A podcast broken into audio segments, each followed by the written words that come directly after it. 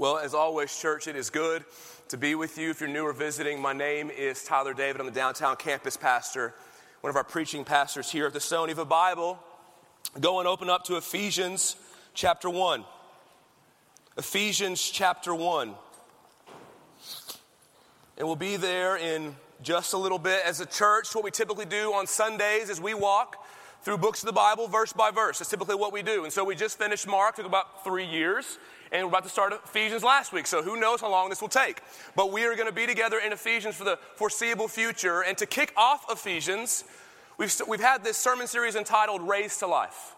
Raised to life. The reason we're doing this is because the first 14 verses of Ephesians in the Greek is one long sentence. In the Greek, it's one long sentence of Paul describing in great detail of the amazing blessings that we have in Christ. And the reason he's doing this, he wants us to get our eyes off of the day to day and look at the massive story of salvation. He wants us to move from the ground, so to speak, up into the clouds and stand in wonder, stand in amazement at the story of salvation that God is writing for us. See, God is telling us this story, and in this text today, He's going to tell us some things about our story in Christ that we may not have known otherwise. That parts of the story that if we don't know it or if we misremember it, will greatly affect the way we relate with God. See, in all of your lives and in my life, there are those, sto- those pivotal stories that shape the way you see your most important relationship. In our lives, there are those pivotal stories that shape the way you see your most important relationships. Those stories where the essence of the relationship is seen. Those stories in your life when it becomes very clear to you what this relationship you have with another person is all about, for better or for worse. And I can remember one of these stories for me uh, with my dad. There's been a couple of really critical stories in my life that kind of sh- still shape my relationship with my dad. And one of these stories happened right after my sister graduated high school. So I was back home and I was hanging out with my dad, and he was telling me how he's about to change his job. So my dad, for as, as long as I've been alive, has been a cop up in Dallas, and so he had been a detective all, all of my life, and he was moving to be a homicide detective. Okay, that's where he was going towards. And I asked him, I go, well, why are you making this move? Well, he said, I've always wanted to change jobs. He'd been a, in, a detective in robberies. He's like, I'd always wanted to change jobs, but I, I'm waiting until now. And I said, well, if you've always wanted to, why are you waiting until right now? And my dad told me, he said, Well, the reason I stayed in this job for as long as I have is because I wanted to be involved in your life. He told me the reason, Tyler, I stayed in this job as long as I did, I wanted to be in your sister's and yours life. And I began to think, that's incredible. Like, he, he hadn't stayed in his job because he just liked the money. He hadn't stayed in his job simply because he liked the friends there or he liked his parking space. No, he had stayed in his job because he wanted to be involved in my life. That's why he never missed a football game. That's why he never missed a drill team performance of my sisters, not, mine, clearly, okay? clearly. That's why. And I can't tell you, in that moment, I felt so loved. I felt so cared for. My, my dad was thinking of us when he did that. Now, that story still shapes the way we interact. I remember that story. That story shapes me. Okay, my dad cares for me. He loves me. He's proven it. It still shapes our relationship to this day. But imagine, imagine if I misremembered that story. Imagine if what I remembered of that story, I vividly remembered, was asking my dad that question and him telling me, oh, the reason I stayed was because I just didn't think about it. The reason I stayed, I, just, I don't know, I never really thought about doing anything else. Or I stayed because I wanted more time to watch TV. I wanted more time to do whatever I wanted. Now, if he, if I remembered that, it wouldn't make me dislike my dad. It wouldn't make me hate him or anything like that, but it definitely would decrease my love for him, wouldn't it? It would decrease my love for him. See, it, it wouldn't make me think he's a terrible father, but it definitely wouldn't make me think he's a great one. It wouldn't make me think he's a great one either. And the story that God is going to tell us today about our salvation is one of those pivotal stories it's one of those pivotal stories that God, your Father, wants you to know. It's one of those stories that if you don't know it, if you don't remember it, you may not dislike God. You may not hate Him for it, but you definitely won't love Him as much as you should. You definitely won't worship Him as much as you should. See, it won't make him a terrible father in your mind, he just won't be a great one. And that's what the story is about today, because God wants all of his people, everyone in Christ, he wants us to know the story of our adoption. The story of our adoption, that he wants us to know today that you have been adopted in Christ because he chose you. Because he chose you that he wants the magnitude of his unmerited, unwarranted fatherly affection and love that's given to you to shape our relationship with him. So we're going to be in Ephesians 1, verses 3 through 6. If you don't have a Bible, don't worry about it, it'll be on the screen behind me. Ephesians 1, 3 through 6 is what the Word of God says. Blessed be the God and Father of our Lord Jesus Christ, who has blessed us in Christ with every spiritual blessing in the heavenly places even as he chose us in him before the foundation of the world, that we should be holy and blameless before him. In love, he predestined us for adoption as sons through Jesus Christ, according to the purpose of his will, to the praise of his glorious grace, with which he has blessed us in the beloved. This is an incredible text, and it's very dense. It's very dense. So we're going to look at one thing, of the, uh, our adoption first. The first thing I want you to look at is one of the most amazing privileges that God has given to every single Christian to be a child of God. Look at verse 5. Verse 5. It says, He predestined us for adoption as sons through Jesus Christ according to the purpose of His will. See, from the very beginning of God's plan, before the foundation of the earth, the plan had always been for Him to adopt a people who had been orphaned by their sin. The plan was always to adopt a people as his own who had been orphaned by their sin. See, when Adam sinned against God in the garden, and every single one of us followed in his wake, we were made spiritual orphans. You and I were made spiritual orphans. We listened to the lies of Satan, listened to lies of our hearts that told us there's more joy, there's more life away from God. You don't need him. There's more joy out there. You don't need him. And all of us said, yes. All of us said yes, but we were deceived. We were deceived. It was a lie, and we lost God. We lost him and everything that went with him. We were left in a world full of death and suffering where all of that awaited us, every single one of us. We're left in a world where we had hearts that constantly push us for short term happiness and long term pain. We were left in a world where we had no one to take care of us. Our caretakers were sin and Satan. And so we would cry out to them and cry out to them only to get more abuse. We were orphaned by our sin. We were hopeless. But God's plan was to adopt his people from their spiritual orphanage of sin to be his sons and his daughters with the payment of his son with the payment of his son. See, our adoption through Jesus Christ was not plan B.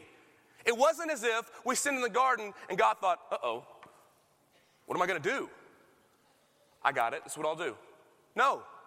The text says, before the foundations of the world, before sin existed, he's already planning. The plan had always been, I'm going to adopt them with the blood of my son. God always wanted to take a people who wanted nothing to do with him, who deserved his wrath, had no way back to him, and he wanted to make them his sons and his daughters. See, through Jesus, not only does he take away our sin and make us holy and blameless, that's amazing in itself, but then he adopts us. Then he takes us, makes us his own sons and daughters. Think about it this way removing our sin enables us to be in the throne room of God. Removing our sin enables us to be in his throne room, in his presence, holy and blameless. But adoption, but adoption makes us sit on the thrones next to him. That's what adoption does. Listen to J.I. Packer describe adoption. Adoption is the highest privilege the gospel offers, arguably higher than salvation. Adoption is higher because of the relationship it involves with God. Salvation is wonderful, but it does not imply necessarily an intimate relationship. But in adoption, God doesn't just save us, He takes us into His family as children and heirs. It's an incredible privilege that we all get currently right now in Christ. And so, with this in mind, what I want to do, I want to show you a short video, a short video of adoption. It's a, it's a video we made a couple years ago. It's, it's about the adoption story of Aaron Ivey. He's, a, he's one of our worship pastors, and his wife Jamie's adoption of their son Amos. And it's a story that when you watch it, I want you to watch it thinking, this is a small picture of what my adoption in Christ looks like. So let's go and watch this video together.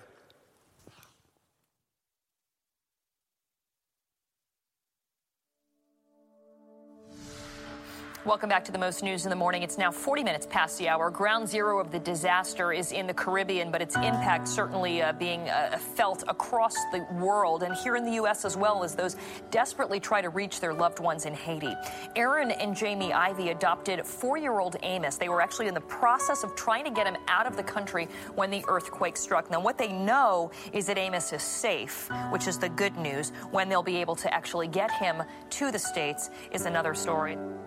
For two and a half years, we worked hard to get our adopted son out of Haiti. Tonight, we got the call we've been waiting for for so long. Our son is finally coming home.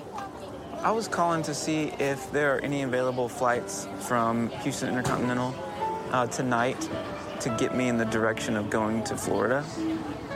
It was the first time in two and a half years that it actually felt like it could happen. Because we've had several false alarms over the years where it's like, you know, maybe they're going to come home next month, or maybe they'll come home six months from now. We just believed that God was saying, "This is your, this is your son. Pursue him." We were so longing for our family to be together finally. So emotions were just inexplainable. We got to the airport, and there's probably 35 or 40 other parents that were in the same boat as us. What's up, Rhodes? U.S. Customs had to do very specific background checks. And we just started this long night of waiting that we didn't see coming. I remember looking at my phone at one point, and it was three in the morning. The crazy thing was, for so long, it had been this giant ocean that was separating us from our kid. And then we're in the airport, and it's just a wall, it's a physical wall. We're literally feet away from our kid with nothing but a door between us. It was one of the most frustrating parts of our whole journey.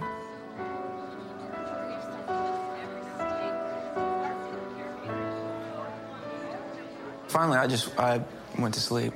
I think the sleep for me was almost just this outward expression of this trust that I was having to deal with in my own heart of just God, I, I trust you with this. I trust you with my son because there's nothing that I could do. Nothing. And then woke up and there was some movement going on. Come on back and talk to me real quick. Finally, a U.S. Customs guy came out and called us back to see Amos.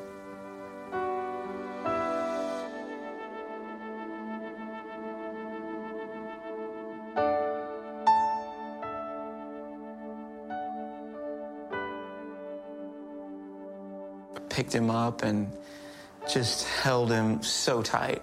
It was an emotional moment to be not just hugging my son because I'd done that before, but to know that he was finally home. Nobody else was keeping me from him. Nobody else was saying you can't have him yet, but he's here. This is over. This is complete. For like an hour, we just we just hugged and held and just whispered in his ear.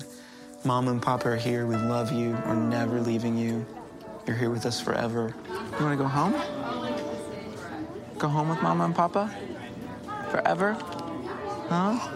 He had come from such a hard place. He's four, and he has been through four really difficult years and wanted him to experience this sort of newness because I wanted that door to close on being abandoned being an orphan, and now he's he's adopted. He's in a family.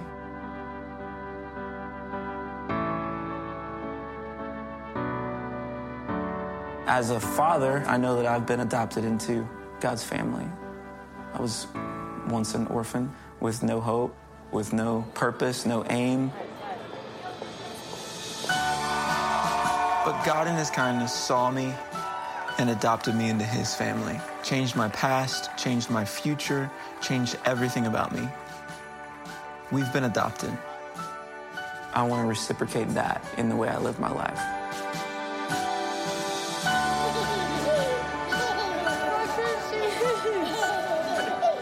When the earthquake hit, we didn't know if we would ever get our son home. Now Amos has brothers and a sister. He's a part of the Ivey family. And he's finally home.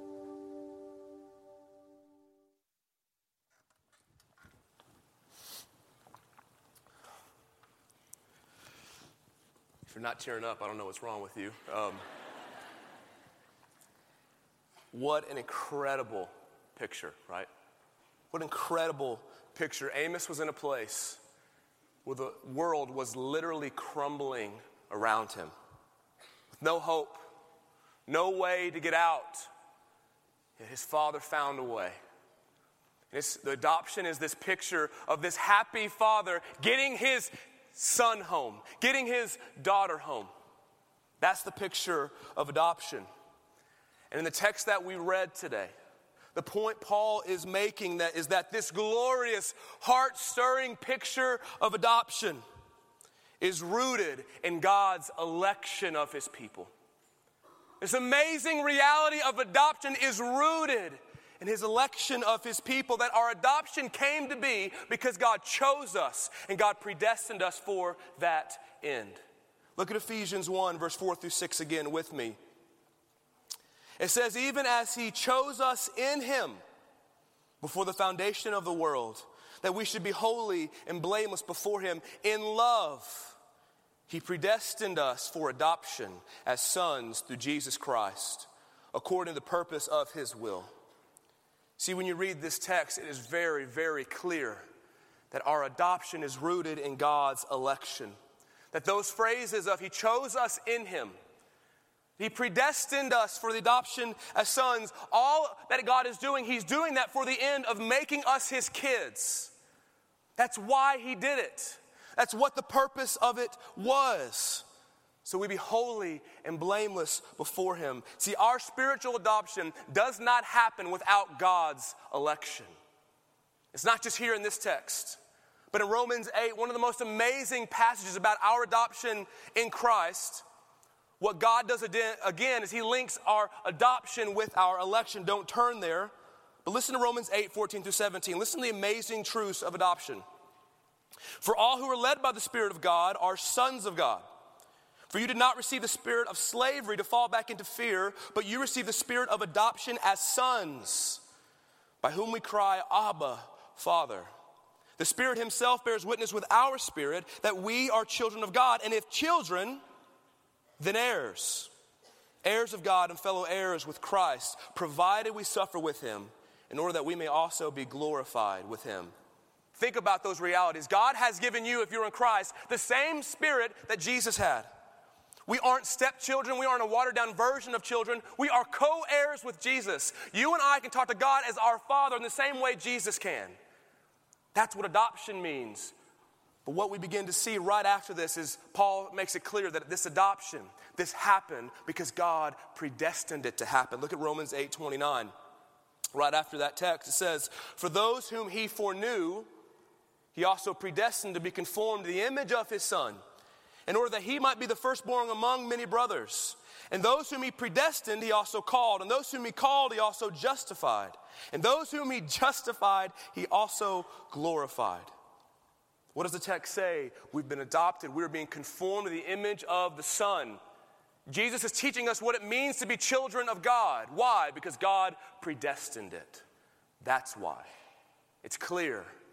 One of the amazing truths of verse 30 is that if He predestined it, He will glorify us one day. That's the promise. So hopefully you're seeing, hopefully you're seeing that God wants His people to know from the scriptures he wants us to know the reason you're my kids, the reason you are loved, because I chose you. I wanted to do it. That's why. That's why you're adopted. That's why you're in my family.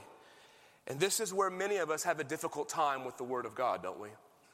See, I have never heard anyone in our church ever push back or be frustrated that God adopts us into His family.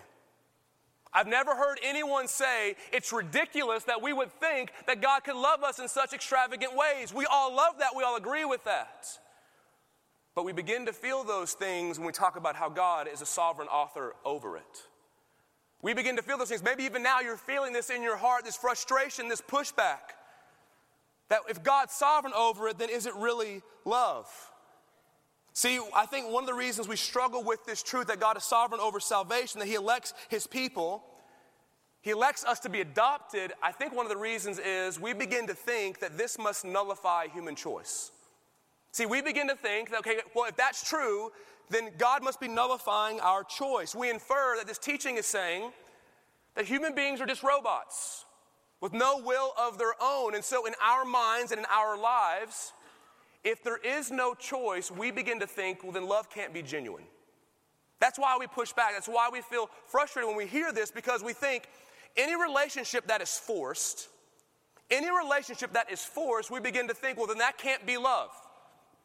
That can't be love, and we know God is, is love, and so we begin to think these are incompatible. The God that we thought we knew cannot exist in these texts. There's no way this could be true. And I totally understand that response. That was my initial response years ago when I first heard about these texts and this doctrine. I get it, I understand it, I get the immediate aversion to it. But there's one big thing you're not thinking about. There's one big piece of that. As you're thinking in that way, in that vein, one thing you're not thinking about human beings did have a choice. Human beings did have a choice. We had a choice in the garden, you had a choice in your lives, and we all chose sin. We did. We had a choice. We chose sin. Think about it. Adam is in the garden without sin in his heart, without sin in the world, nothing but provision, nothing but blessing. One thing he can't have. One, he still chooses sin. You and I are born under Adam. We're born in sin, but what do we do? We just spread more sin all over this planet. See, here's what sin did sin totally corrupted us to where we couldn't get back to God. Sin totally ruined us that we couldn't choose Him again. We had no ability to. Listen to Romans 8, 7 through 8. Listen to what it says. For the mind that is set on the flesh is hostile to God, for it does not submit to God's law. Indeed, it cannot. Those who are in the flesh cannot please God. Notice the language there. It's not that we just don't want God, it's that we can't submit to Him. We can't. See, it's not, it's not that it's just a matter of desire, it's a matter of ability. You and I have a will. We're not robots, we have a will, but we have no ability to choose God anymore. Our will has been totally corrupted towards God, and this is really where our problem with God's sovereignty lies.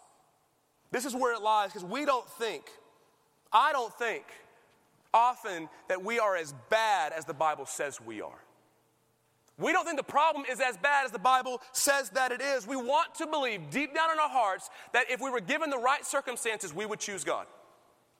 We want to believe that, that we could choose God. See, we have no problem in this room believing we're not perfect. Nobody in this room would say they're perfect, but we have a big problem believing that we are totally ruined by sin.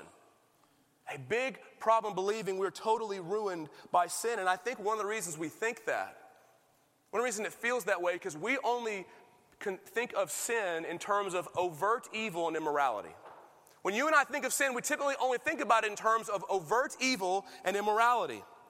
See, we look at the surface level of our lives and we think, I don't know, I think God's exaggerating a little bit. I think it's, it's hyperbolic. Like you look at your friends who don't know Jesus, and they're moral, they're nice, they love their families well. I have neighbors who are atheists and they're nice to their families and love their kids. So we begin to think, well, could sin really be that bad? They're good people, I thought. They're pretty nice to me. But that's when we don't understand what sin did to us. See, sin does not make you incapable of being nice. Doesn't make you incapable of telling a good joke. Doesn't make you incapable of loving somebody. Here's what sin does it makes you incapable of doing any of those good things with a heart to honor God. It makes you incapable to do any of these good things in life that God has given you. It makes you incapable of loving Him and serving Him and honoring Him as the one who gave you the ability to do that. So here's what sin does it makes us think that morally neutral things like family, sex, money, entertainment, whatever it is, we begin to think our lives are made for that. The great lie of sin often is not that go do these really terrible things. The great lie is just make these really good things ultimate things. That's the lie of sin. And we're spiritually dead towards God. What you and I will do without His intervention, we will always choose His stuff over Him. Actually, we can only choose His stuff, we can't choose Him. The only way we could ever be saved is if God chose us. That's the only way. See, God isn't telling us about election so we'll focus on ourselves. He's telling us about election so we would focus on the amazing reality that He wanted us. See, He wasn't forced in any way, it wasn't warranted. He didn't have to. And yet He wanted us. See, He wanted us even with all of our sins in mind. He knew every single way you and I would sin, and He still chose us. He knew every perverse thought, every shameful moment, every angry outburst, every careless word, every loveless action, every time we belittled Him, defamed Him, dishonored Him. He knew all of it. He said, I want them. That's what He chose. Could you imagine? Could you imagine loving someone, marrying someone who you knew would cheat on you every day? Think about it. Could you imagine being in love with somebody, marrying someone who you knew would cheat on you every day? Every day, they would give themselves up to somebody else in ways that you wanted just for yourself. Every day, they would do it in plain sight for everyone to see, for you to see. And they'd make jokes about it, they'd laugh about it. And then every night when you went to bed, you would go to sleep knowing that tomorrow they're going to do the exact same thing. Could you imagine marrying that person? Could you imagine? No, we couldn't because we're thinking no one would choose them. Not true. God chose them. That's who God chose. He knew all of our unfaithfulness, all the ways we would go to anyone and everyone else other than Him. And He said, I want them. I want them. That's what election is about. And I'm sure even as you hear this, there's some of you that your hearts are still torn, though.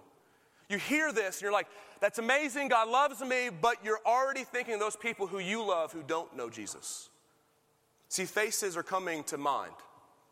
Faces are coming to mind, both alive and those who passed away long ago, and we're beginning to ask the question well, has God chosen them? Has God chosen them? It's a natural question. This is a natural question, and I understand it, but we must be careful not to obsess over something we don't know the answer to. We must be careful not to obsess over something we don't know the answer to that our job is to trust God because we don't know. If you look on a sea of people, none of us know who God is going to save. None of us know who's going to hear the gospel and say, I want to follow Jesus. And those who are going to hear the gospel and say, I could care less. None of us know. Our job is to be faithful, to pray, to share the gospel, and know that there is nothing that will keep God from saving his adopted children. Nothing. But even as I say that, it's still hard to deal with so hard to deal with, and I get it. I get it personally because three weeks ago, three weeks ago, I officiated my very first funeral. It was my grandfather's. My very first funeral was my grandfather's, and I loved my grandfather. He's a good man, faithful, kind, a great grandfather to me. And he's one of those guys, one of those men among us that when at his funeral, you just want to believe that, I mean, he's good enough, right? God, it's good enough. And I had to deal with the fact that, to the best of my knowledge, my grandfather never repented of his sin and trusted Jesus.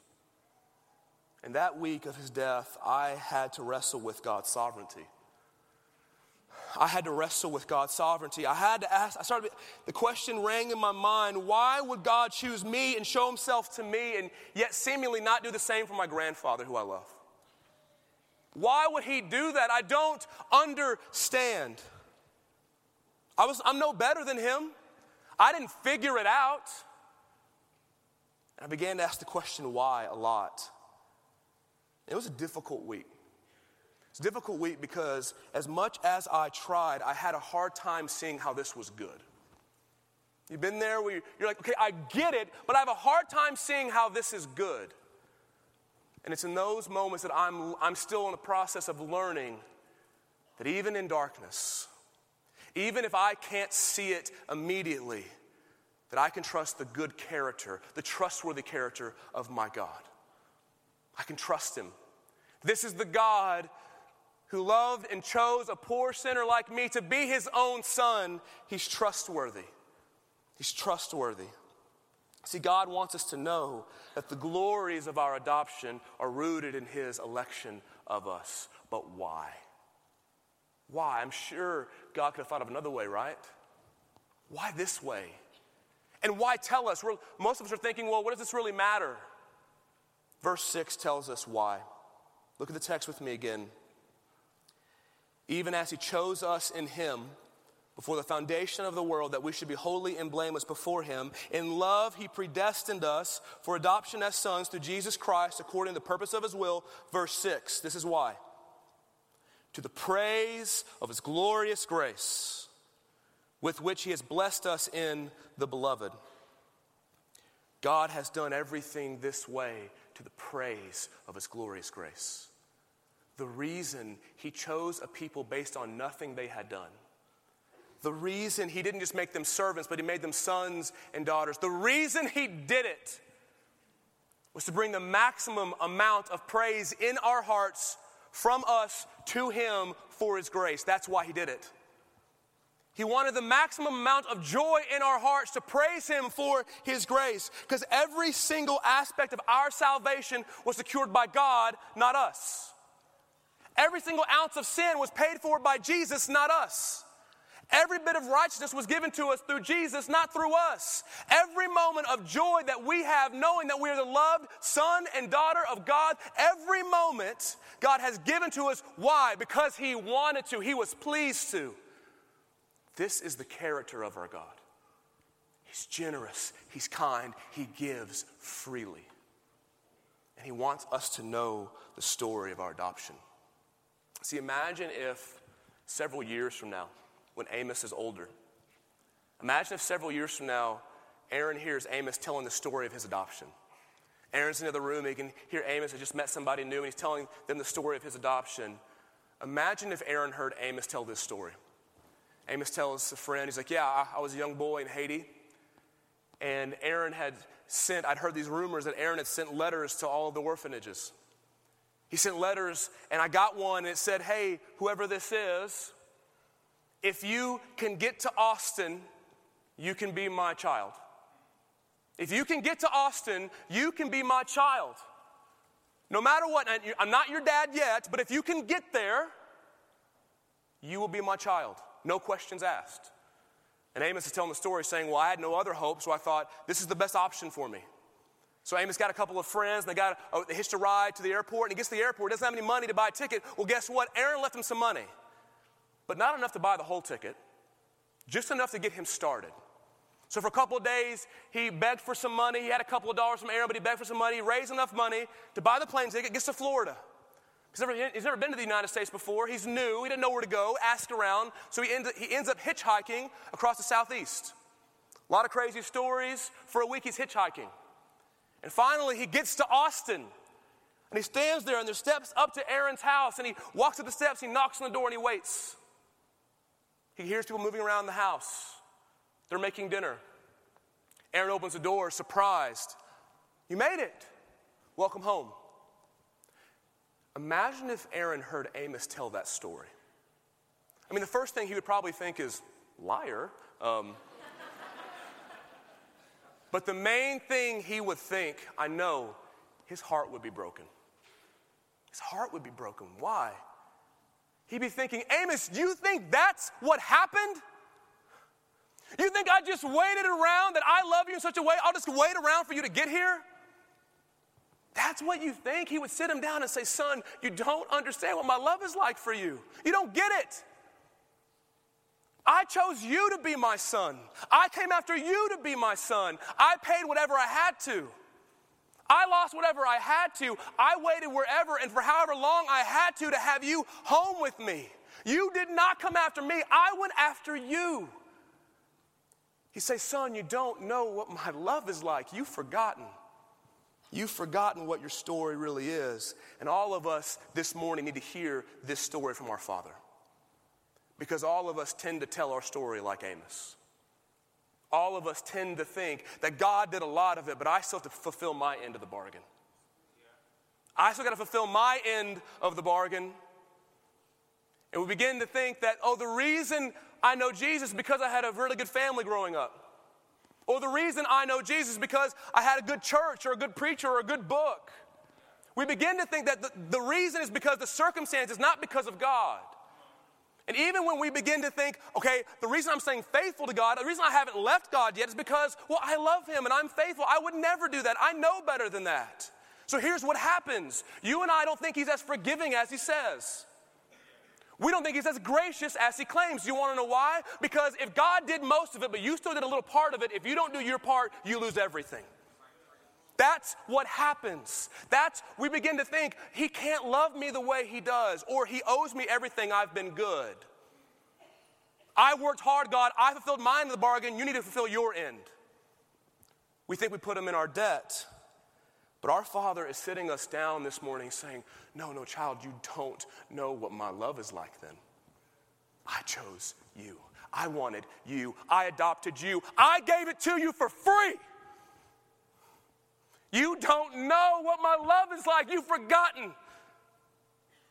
That's what our Father is telling us this morning. He wants us to know our story. But there's something really important to note about our adoption story. The best is yet to come. The best is yet to come. That video, what are the best scenes? In that video, what are the best parts of that video? None of you were thinking the traffic scene was money. You know, they're driving the airport. Those brake lights were amazing. Like, none of you were thinking that. What are the best scenes? That, that moment when he comes out of the barricade, he's got Amos in his arms, tears in his eyes, joy in his heart that moment when he comes down the escalator and everyone's shouting, Aaron's son is home. One of my personal favorites is when he sees Story, his sister. They've been separated for years. They get reunited. Those are the scenes that make your heart sing. And, church, those scenes are yet to come for us. If you're in Christ, those scenes are yet to come. And if you're here and you don't know Jesus and you trust Jesus, or if your friends don't know Jesus and you lead them to Christ, guess what? The best scenes are yet to come for them too. For everyone. See, in our adoption story right now, where we are, the papers have gone through. Everything's been signed, everything's been paid for. We are legally adopted sons and daughters of God, but guess what? We're still stuck in Haiti. We're still stuck in this world where everything crumbles. We're still stuck in this world where our bodies fall apart. We're still stuck in this world where cancer attacks us. We're stuck in this world where sin accuses us. We're stuck in this world where we see death swallowing people up men, women, children. Death doesn't care, it's swallowing people up. We're in this world where we're beginning to doubt is this really true? All I see is everything crumbling around me. And he says, I'm adopted, but it doesn't feel like it. We can feel the sin in us wanting, desiring, burning to be acted upon. And we're wondering if our Father really is on the other side of that barricade. We're wondering, is He really doing everything He can to get me home? And this morning, God is saying, Don't you worry, I'm going to make it happen. Don't you worry. I'm going to bring you home. I know you feel lost. I know you feel forgotten. I know that's how it feels, but trust me, I'm moving everything, the history of the world, of the universe, everything towards you coming home to be with me. I chose you. I'll make it happen. He said, he's telling us that one day you're going to cross that barricade and you're going to see the smiling face of Jesus. He's going to pick you up and say, I told you. I told you. And you're, you're going to come down the escalator, so to speak, and the host of heaven will be shouting, The sons and daughters of God are home. That's coming for us, church. And you want to know why we're going to get there? You want to know why we're going to make it? Because God predestined it to happen. That's why. You are not going to make it because you're strong. You're not going to make it because you're faithful. And no sin will keep him from saving you. You are his, and he doesn't lose one of his kids. For those whom he foreknew, he also predestined to be conformed the image of his son in order that he might be the firstborn among many brothers. Church listen. And those whom he predestined he also called. And those whom he called he also justified. And those whom he justified he also glorified. Church what then shall we say to these things? If god is for us who can be against us? This is your adoption story. This is one of those pivotal stories that we have to know. That you have to know why you were God's, because God wanted you to be his kid. And he wanted you to share in the eternal joy of marveling at the spectacle and being the recipient of his glorious grace. That's what we cling to. That's our hope. Let's pray together.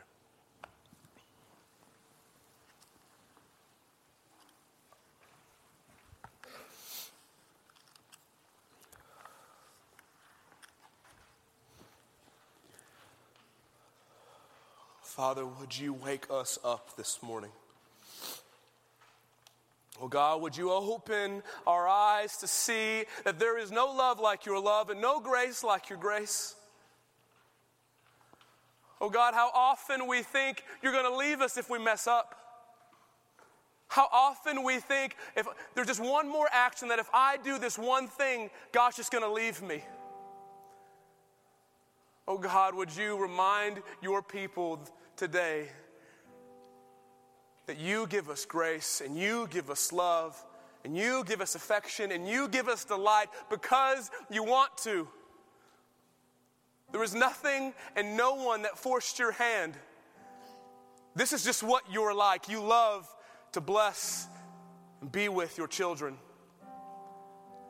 God, I want to pray for those who are in suffering for those who their world is really crumbling. Their world is falling apart and they don't know up from down. They're disoriented. They don't know where you are. Would you use your word this morning to remind them you have not forgotten? You are not distant. You will get them home. And God, for everyone else in this room, more than anything, we want you to wake our hearts up to what worship looks like, to what devotion looks like, because we're not doing it to force your hand. You've already given us everything. Jesus already paid for everything. So, God, we just want to marvel. We just want to have joy. We just want to delight in your glorious grace that though we deserve nothing, God, you have given us everything. And the most important thing, you've given us yourself. God, would you use this moment to stir us up as a church to remind us that we have great news to tell this city? That we have a God who is like no other, who loves like no other, who's kind like no other, who's gracious like no other. Oh God, exalt your name among us. That's what we ask. All in the name of our King Jesus. Amen.